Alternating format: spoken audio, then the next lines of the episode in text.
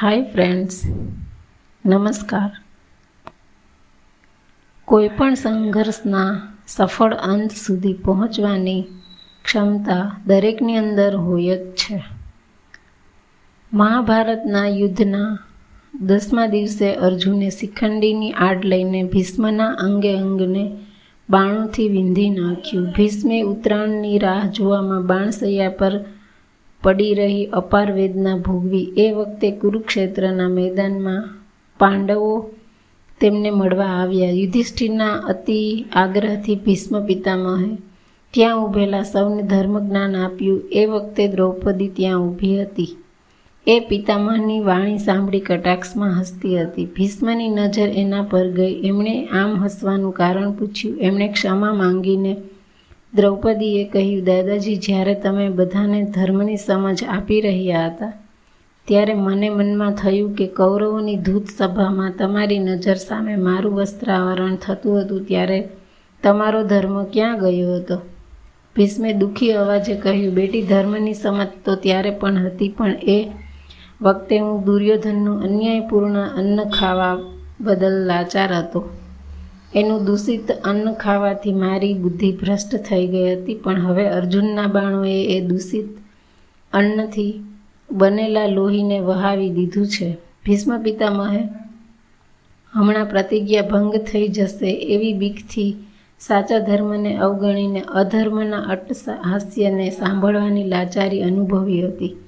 પ્રતિજ્ઞાની વધુ પડતી સભાનતાને એમને વધુ લાચાર બનાવી દીધા હતા. એમની મોટાભાગની શક્તિ એમણે લીધેલી પ્રતિજ્ઞાનો ભાર ઉચકવામાં જ ખર્ચાઈ જતી હતી. એવી જ રીતે અતિ આનંદના પ્રસંગે કૈકઈના બે વરદાન પૂરા કરવામાં દશરથ એટલા લાચાર થઈ ગયા હતા કે છેવટે એમણે જીવ ખોવો પડ્યો. બીજું એક પાત્ર છે ભરત પોતાની માતા કૈકઈની દ્વારા થતું ભયંકર અનિષ્ટ પિતાનું મૃત્યુ અને રામ લક્ષ્મણ સીતાની વનગમન આવી અસહનીય ક્ષણો વચ્ચે પણ અયોધ્યાને બધી રીતે સંભાળવાની લાચારી ભરત જેવો ખડતલ માણસ જ સહી શકે.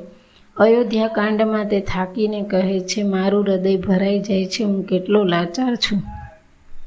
બીજી છે ગરીબાઈની લાચારી.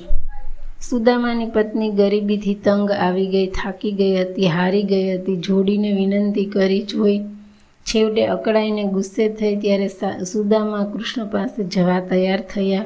પણ દ્વારકા જવાને જવા પોતાની ઝૂંપડીનો ઉમરો ઓળંગતા જ પોતાની લાચાર સ્થિતિ અનુભવીને રડી પડ્યા હતા.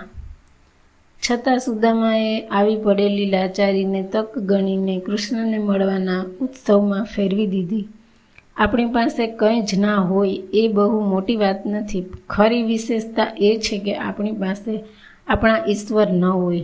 લાચારી એટલે શું? માણસ પાસે અમાપ શક્તિ હોય, અઢળક સાધનો હોય, છલકાતો વૈભવ હોય, નાજુક સંબંધોની હૂફ હોય.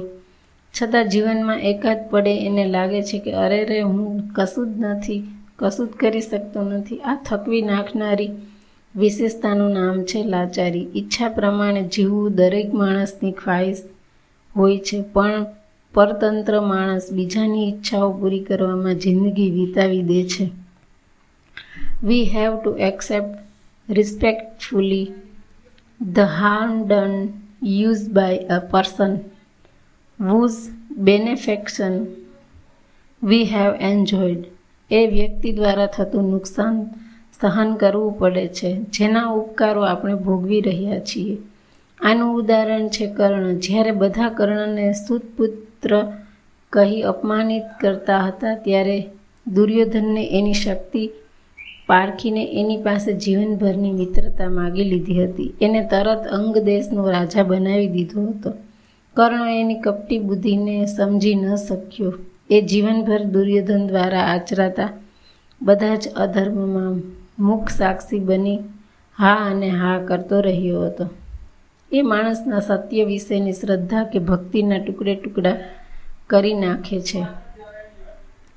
કોઈ પણ સંઘર્ષના સફળ અંત સુધી પહોંચવાની ક્ષમતા દરેકને અંદર હોય જ છે. આપણી ભીતર રહેલી હકારાત્મક ક્ષમતાનો ઉપયોગ કરવાનો છે. લાચારીનો અર્થ એ નથી કે માણસ પ્રભાવ વગરનો, તાકાત વગરનો કે સદગુણ વગરનો છે. એનો અર્થ એ છે કે જીવનમાં અચાનક આવી પડેલા બુરા સમયના મિજાજને પારખી શકે છે. થોડાક રૂપિયાની ટીપની આશા રાખનાર જ્યારે બીજા સામે અદબથી સલામ ભરે છે ત્યારે એ લાચાર નથી હોતો. ખરેખર એ વ્યક્તિ એના જીવનમાંથી પસાર થતા બુરા સમયને ઝૂકીને સલામ ભરે છે. એની ખુદદારી એના જીવન વલણને જીવતું રાખે છે.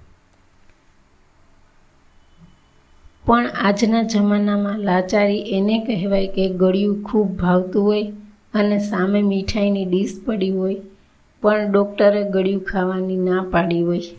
એ જ મોટી લાચારી છે.